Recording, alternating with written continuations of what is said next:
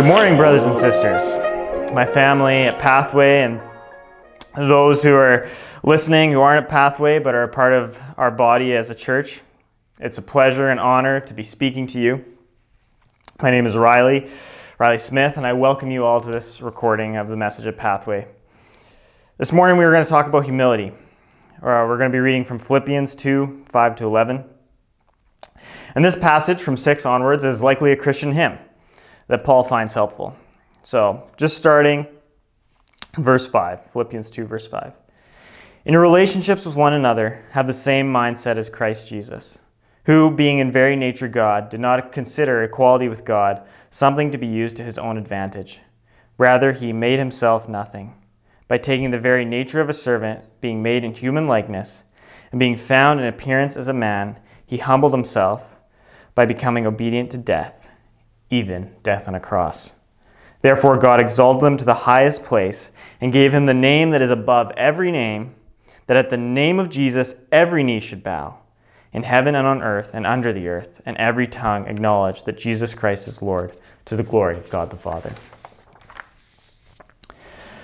Father, I thank you for this morning, or not for this morning, but for this opportunity that we have to dive into your word. And I ask that you would guide us you would help us to um, see what you are trying to teach us about humility. Uh, what Paul was trying to say here, um, inspired by you, and to recognize just the greatness of Christ's sacrifice on our behalf and how he humbled himself. As we walk into the rest of this, uh, please just help us to attune ourselves to you. In Jesus' name I pray. Amen. This attitude that Paul is asking us to have is also in Jesus. He is not asking us to do something different or abhorrent to Christ. He is asking us to do something that Christ has already exemplified. He says, in your relationships with one another, have the same mindset as Christ Jesus. And in verse 6, he says, Who being in very nature God, did not consider equality with God something to be used to his own advantage existed in the form of God. You and I, we exist in the form of human. My dog Diego exists in the form of a dog. We have ants in our backyard, they exist in the form of ants. Jesus exists, existed, still exists in the form of God. Now, I want you to imagine for a second that you've been asked by God to give up your humanness, surrender your ability to live the way you do, and allow yourself to become an ant. As an ant, you will now have other bugs and insects. Spiders will be potentially a danger to you. You can now get caught in webs. You'll have to scrounge across the ground for food that you wouldn't have even considered eating before. You will grovel for crumbs at the table of your old human companions, and they will be able to smash you under their feet. You will get caught up in pointless wars between ant kingdoms, the red ants and the black ants locked in a battle, a battle which we as humans never even think about, a useless one. You will serve and provide for an ant queen who ruled over you without question before you were an who you ruled over without question before you were an ant. That's the difference that it would make for us. The shocking thing about this is that despite the clear difference of human and ant, despite that we are made in the image of God and they are not, I am not sure that the analogy of us to ants can even begin to comprehend the gap between us and God. But Jesus, Jesus does not regard equality with God a thing to be grasped. How? How is that possible? If you came over to my house, you had developed a newly fantastically horrifying machine called a human to ant transformer, and you placed it in my living room, and an angel came to me, just like an angel came to Mary and said, Riley, you need to go into this machine and be transformed into an ant. I would grasp. I would want to know why. I would want to know what purpose is this for? I would want to double check that this angel really did hear from God. And if I did go, it would not be out of love and joyful obedience, but a grudging, reluctant, dragging my feet, if it can be called that even, obedience. There would be no joy and no humility in that obedience. There would be fear, anxiety, trembling, struggle, but no joy and no humility. I would be grasping, grasping for anything to hold on to, any reason to get out of it. I'm just going to read through 6 to 8 again. Who, being in very nature God, did not consider equality with God something to be used to his own advantage. Rather, he made himself nothing by taking the very nature of a servant, being made in human likeness, and being found in appearance as a man, he humbled himself by becoming obedient to death, even death on a cross. Jesus doesn't grasp, he becomes ant, he becomes human, us. He has the form of a man. So, Jesus, the Lord of the universe, is born on earth in a stable, placed in a feeding trough. He has regular human bodily functions. He sweats. He has younger, annoying siblings. His family has a dubious reputation from his mother being pregnant before her and his dad are married. He works as a carpenter or mason, possibly on a recent building project by Herod, a local king. He pays taxes, walks everywhere. He's so far down the leadership hierarchy no one pays attention to him or knows who he is. The Lord of the universe is living the life of an ant, of a man.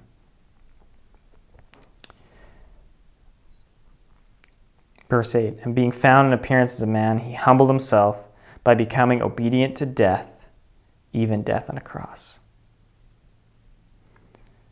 So not only does he become a human ant, but he also dies as a human.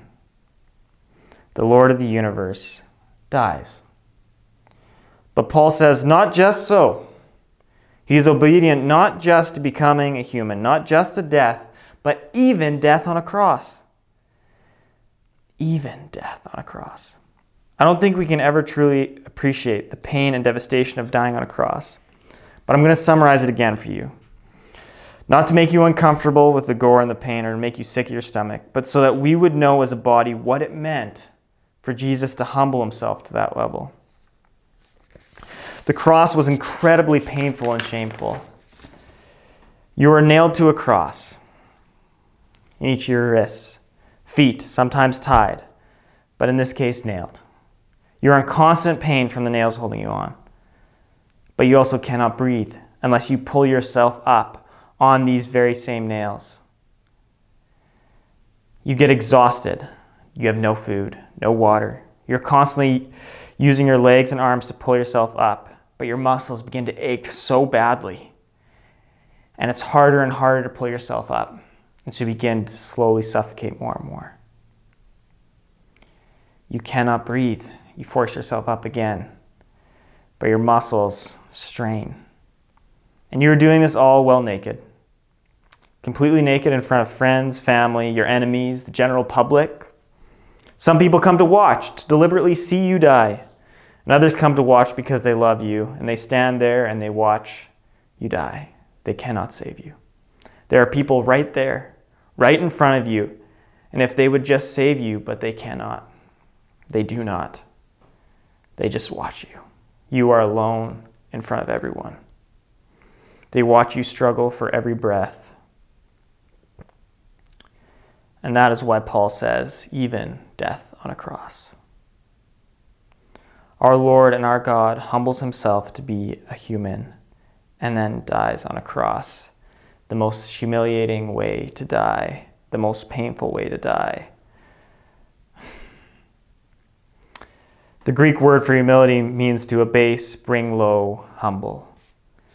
Jesus is brought, in human eyes, incredibly low from his throne. And this is Paul's example for us. This is Paul's model of humility that we are to follow. And when we encounter something like this, often our first human reaction is to develop excuses. That, yes, that was for that time, but it just doesn't carry over correctly. Um, cultures change from when this was written. Romans had a different view, but right now we need to have a little more self promotion, a little more defensive protectiveness of ourselves. Maybe we need to stand up for our rights, my personal rights, when we have conversations. Maybe we need to make sure everyone to know how tough I am. Um, you know, as a man, maybe we need to feel that we're good drivers. We need to defend the fact that we're really good drivers. Um, or maybe it's how beautiful I am, or how handsome, or just how put together I am. I have a good life. I can do it. I'm capable. We need to feel certain things. That's how we think. And we think sometimes it's just, this is not a teaching that is really applicable. And we do this with so many different things in Scripture. Um, that's always the temptation to try to, to try to twist it and say, yeah, that's applicable here, but it's not for us. But I think we need to just understand how difficult, how hard of a teaching this was in the minds of those Philippians that they're, they're receiving, who are receiving this. I'm going to take you on a short dive into Roman culture. And here's what a secular historian, Tom Holland, says about Roman culture. The more you live in the minds of the Romans, and I think even more the Greeks, the more alien they come to see, the more frightening they come to seem. And what becomes most frightening, really, is a kind of quality of callousness that I think is terrifying because it is taken completely for granted. There's a kind of innocent quality about it. No one really questions it. Caesar is by some accounts slaughtering a million Gauls and enslaving another million in the cause of boasting his political career, and far from feeling in any way embarrassed about this, he's promoting it. And when he holds his triumph, triumph is when you come through the city in Rome.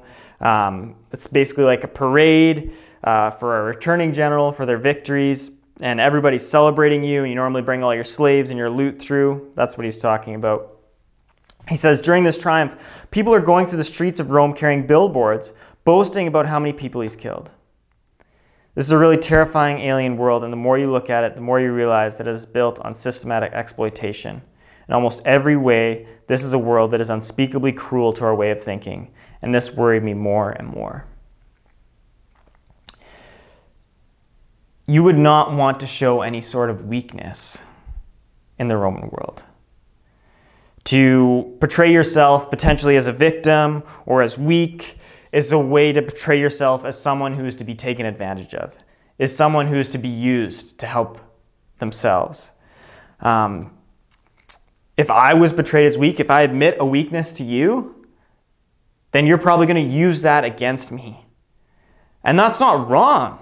That's just how it is. That's how you live your life. That's what you do. The emperor succeeded Caesar, called Augustus, did the following on bronze tablets in front of a grave monument to himself and had more spread throughout the empire. He takes us through 35 key areas of accomplishment, topic by topic on these bronze tablets military victories, public awards, gifts to the city at his own expense, building projects, civic games, and so on, making sure we know full well of, quote, honor that up to the present day has been decreed to no one besides myself, and which had, quote, been given me by the Senate and people of Rome on account of my courage, clemency, justice, and piety. That is how the leaders portrayed themselves in that time. Not with humility, you would never portray any sort of weakness. And this is the world that Jesus enters into, and this is the world that Paul asks to be humble to allow themselves in that world to be debased, to turn the other cheek, to walk the extra mile, to serve those who are beneath them in social status, to see everyone, regardless of secular society's rankings, as equal people, to not cling to their positions, their honor, or their beauty, to not rest on their successes of the works of their hands, would seem utterly strange and foreign, just as that world seems utterly strange and foreign to us. But that is what Paul asks them. He says in verse 3 to 4 of the same chapter, as Andrew spoke on last week Rather, in humility, value others above yourselves, not looking to your own interests, but each of you to the interests of the others. In some ways, our God, the God of Abraham, Isaac, and Jacob, the Trinitarian God, is so attractive to the people of this world precisely because he humbles himself. A God who would love humans was strange in the ancient world. That was not what gods were expected to do. Our God defies human expectations. Paul writes in 1 Corinthians 22, uh, missed the chapter here. I think it's chapter 2, 22 to 25. Nope, chapter 1. My apologies. For indeed, Jews ask for signs and Greeks search for wisdom, but we preach Christ crucified. To Jews, a stumbling block, and to Gentiles, foolishness. But to those who are called, both Jews and Greeks, Christ, the power of God and the wisdom of God. Because the foolishness of God is wiser than men, and the weakness of God is stronger than men. Paul knows that this is a stumbling block, that this is hard to see Christ humiliated in that way, to serve a God in that mindset back then of a God who's crucified, a God who suffers in the most humiliating way. But that is our God. And our God asks us to follow him into the humiliating, foolish looking circumstances at times. But it will not compare to what he did still. He has still gone farther. He has still dropped lower from his throne in our eyes than what we could ever drop in the eyes of those around us. He understands what it's like to get shameful looks, to have people look down on you, to be mocked, but he still did it. But why is this beneficial? Why is this wise for us to do? What did, what did Christ's act of humility have on history? The act of the model of humility, the act of Christ,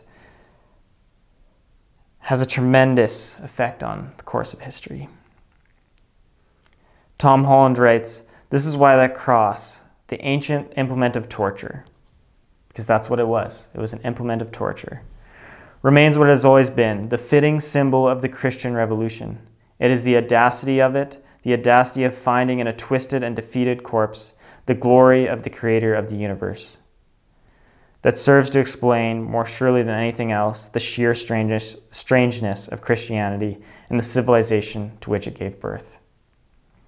It has completely upended the way we see torture, death as Christians, and how we classify defeat and how we create a society. One writer puts it this way In antiquity, the cross was an instrument of Rome's brutalizing power to humiliate. humiliate. Now it stands as a symbol of true greatness. And whereas the ancients drew a straight line between greatness and honor, the West draws this line between greatness and humility. And this is among so many people who aren't even Christians, who don't even follow our God. But this is what our God asks of us to draw a line between greatness and humility. The great woman or man is the one willing to step down, to hand over, to make a joke at their own expense. Not walk through the city or groups of friends gloating over their success and achievements, but to be humble. Brothers and sisters, the act of our Savior has undoubtedly saved us from sin and death, has allowed us to live as free, forgiven, saved from the rightful outpouring of our sin, have an, and have a relationship with the God of the universe. But it also, in a quiet, profound way, changed the world in such a way that we have a hard time even comprehending what it is like to live in a society that doesn't recognize humility is a virtue. It stands as a perpetual reminder to us, just as it was to Paul, of what humility looks like in our lives. And finally, it allows people to approach our God without fear, to know that our God has experienced the lowest of the low. Jesus is attractive even when the church, even when Christians are not, because the Son of Man came not to be served, but to serve and give his life as a ransom for many. That is an attractive God. Over a year ago now, I knew a teen who was going through a rough patch. So I grabbed some food, met him at his place of work, and we sat down and had lunch with him together. He didn't go into details, but he was going through a rough patch. He felt like he couldn't go back to youth group, he couldn't talk to the youth pastors. Because if they ever found out what he had done over these past couple months, they wouldn't accept him. That he would be um, he could no longer come back into the fold of those who loved him and cared for him at youth and youth group because he was impure. He had messed up. And we walked through that day. I talked to him. I said, No, like they've made mistakes too. You know, I've made mistakes. These other youth have made mistakes. That's okay. They'll bring they'll accept you. You can go to them, talk to them, explain to them what's gone on, what you're struggling with, and they're gonna help you through it. They're not just gonna abandon you because you made a mistake. You're clearly, you're repentant. You're trying to work through this, you're trying to do your best. And you're trying to give yourself to God. They're not going to turn you away. And we ended up being able to work through that. But he was only willing to talk to me about this. He wasn't willing to go to them. He was too afraid to go to them. Why? Because they seemed too great for him. They seemed too unapproachable. They seemed too holy. But he knew I was real. He knew I wasn't a perfect person. And it was because he knew that I was imperfect and that I'd made mistakes, I think, he could talk to me. I felt approachable. And he did end up going and having relationships with youth pastors and going to youth again. But to be approachable as Christians, as humans, is so important. Our humility will not have such a big impact as our Savior's, but it can inspire people to open up with us, make us approachable, and allow us to build relationships just like Christ. Worrying about how we look in church with our family sitting nicely in a row, or worrying about how people perceive us. Am I perceived as holy? I don't want to look imperfect. I don't want to be seen as a man who struggles with parallel parking. I don't want to be seen as someone who has acne problems. I don't want to be seen as a dad who has a bad lawn because dads are supposed to have good lawns. Guys, ladies and gentlemen, friends, brothers, sisters, yes, be holy, be loving, be caring. Yes, seek God in all those things but do not seek the false appearance of it. Be real about who you are. Be humble, admit your mistakes, even if at times it means that you will get humbled. I think there's, there's one more piece to this. Um, it's not just in our actions, but I'll share another story. I was uh, at the National Ministry Conference for Youth for Christ Canada, and I was sitting down at a table with a guy who does a really cool ministry. And what he does is he takes teens from Youth for Christ, the drop in center, and he brings them to a local church on Sunday morning. And they sit in the back, and he has all sorts of crazy stories about what that looks like for them and, the different shenanigans that have happened. But as part of that, he, uh, they would have after church, they'd go back to somebody's house uh, if they were invited over, they often were invited over by some members of the church, very welcoming church. And they'd sit down with these local youth from Youth for Christ and with the hosts and, and the Youth for Christ worker, and they'd have conversations. And a Youth for Christ worker, or, and the host asked one of the teens, he said, So if you could have any sermon preached from the pulpit, what would it be? And the youth says, what do you mean? And he says, Well, you know, when the preacher goes up and he preaches, if that, if that sermon that he preaches could be about anything you want, what would, what would you want it to be on? And the teen again says, What do you mean?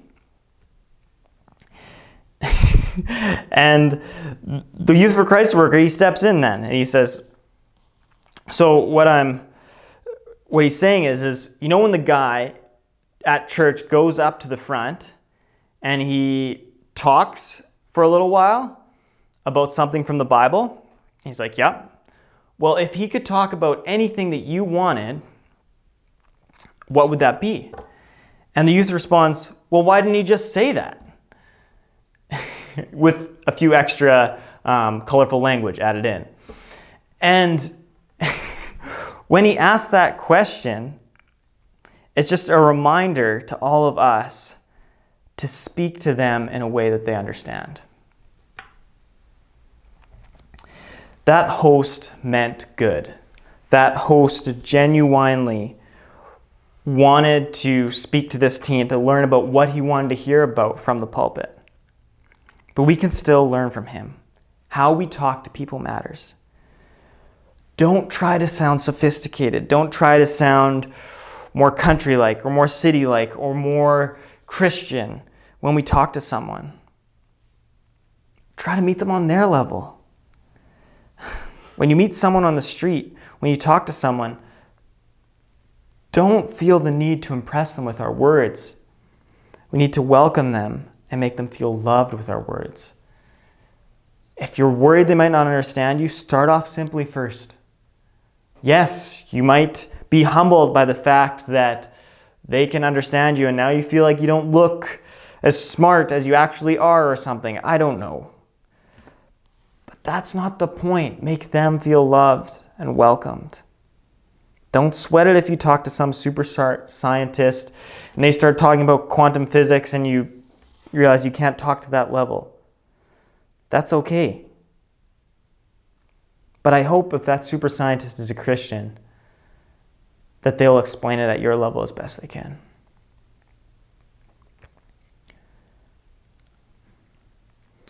We need to talk about joy for a little bit. And I admit that when I first, this is, you know, we're talking about joy because it's Philippians, and I'm kind of, I look at this passage and the word joy isn't used in it, and I'm like, where, where is joy in humility? Because honestly, I think humility is often not a very joyful experience. And I think of a time I uh, went off to Steinbach Bible College my first year after school, and I had always had a, my fair share of leadership opportunities. I kind of thought of myself as a leader in my church and my youth group. And it formed a core part of my identity, but I didn't realize that. I wouldn't have seen it if you had mentioned that to me. And so at Steinbach Bible College, we're going to go on our first uh, mission exposure trip. We go into Winnipeg for like a week and a half or something like that. And we build relationships there and we try to share the gospel with people and help people. And we find out that we're going to be in small groups. And each group will have a leader. And these small groups are small, like there are four people or something per group. And the names of the leaders get chosen. Some of my best friends at college got chosen. Sophia, my wife, got chosen. But I wasn't chosen. And man, looking back at it is so embarrassing, but I was pathetic about it. I grasped so hard for that position. Even though I knew I couldn't have it, I couldn't be happy for my friends. It strained my relationship with my then girlfriend Sophia. I talked to the guy's dean about how hard it was for me not to be chosen, and I was bitter about it.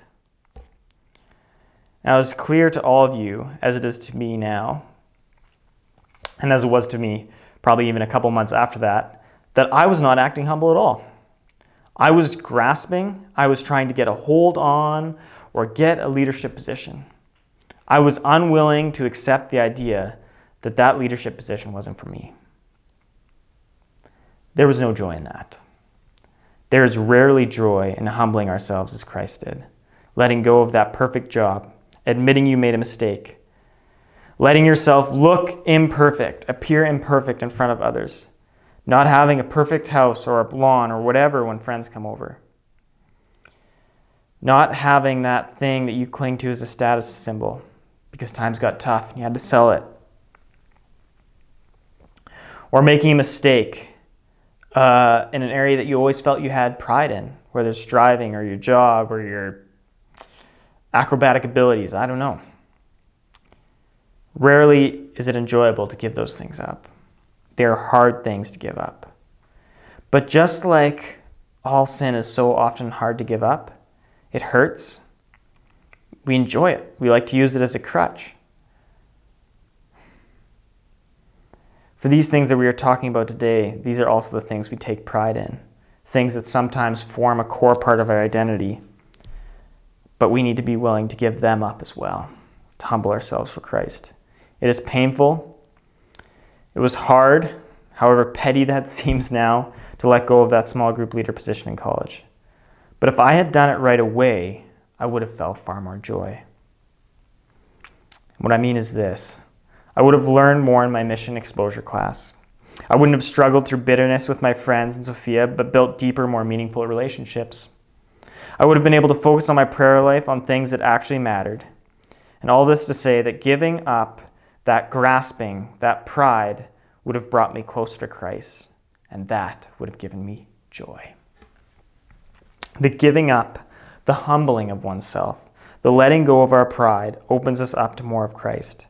We remove an artificial barrier that we are putting between ourselves and Christ. Paul writes in Romans 15:13, "May the God of hope fill you with all joy and peace as you trust in him, so that you may overflow with hope by the power of the Holy Spirit." May the God of hope fill you with all joy and peace as you trust in him. 1 Peter 1 8 to 9. Though you have not seen him, you love him. And even though you do not see him now, you believe. That is, have faith in, to entrust, commit to, in him, and are filled with an inexpressible and glorious joy. For you are receiving the end result of your faith, the salvation of your souls. He says, You believe, which can also mean have faith in and trust, commit to, and then you're filled with an inexpressible and glorious joy. Being humble brings us joy because it brings us closer to Christ. It is in Christ that we are to find joy. But if we uh, look to other things to experience it, we won't get it and we won't find it in Christ. Beyond this, we ultimately are humble for one of the same reasons as Christ. Finishing off this passage that we're working through, Philippians 2, verse 9. For this reason also, God highly exalted him and bestowed on him the name which is above every name, so that at the name of Jesus every knee will bow of those who are in heaven and on earth and under the earth, and that every tongue will confess that Jesus Christ is Lord to the glory of God the Father. What do we want? We want that at the name of Jesus, every knee will bow, of those who are in heaven and on earth and under the earth, and that every tongue will confess that Jesus Christ is Lord to the glory of God the Father. We are humble for that reason.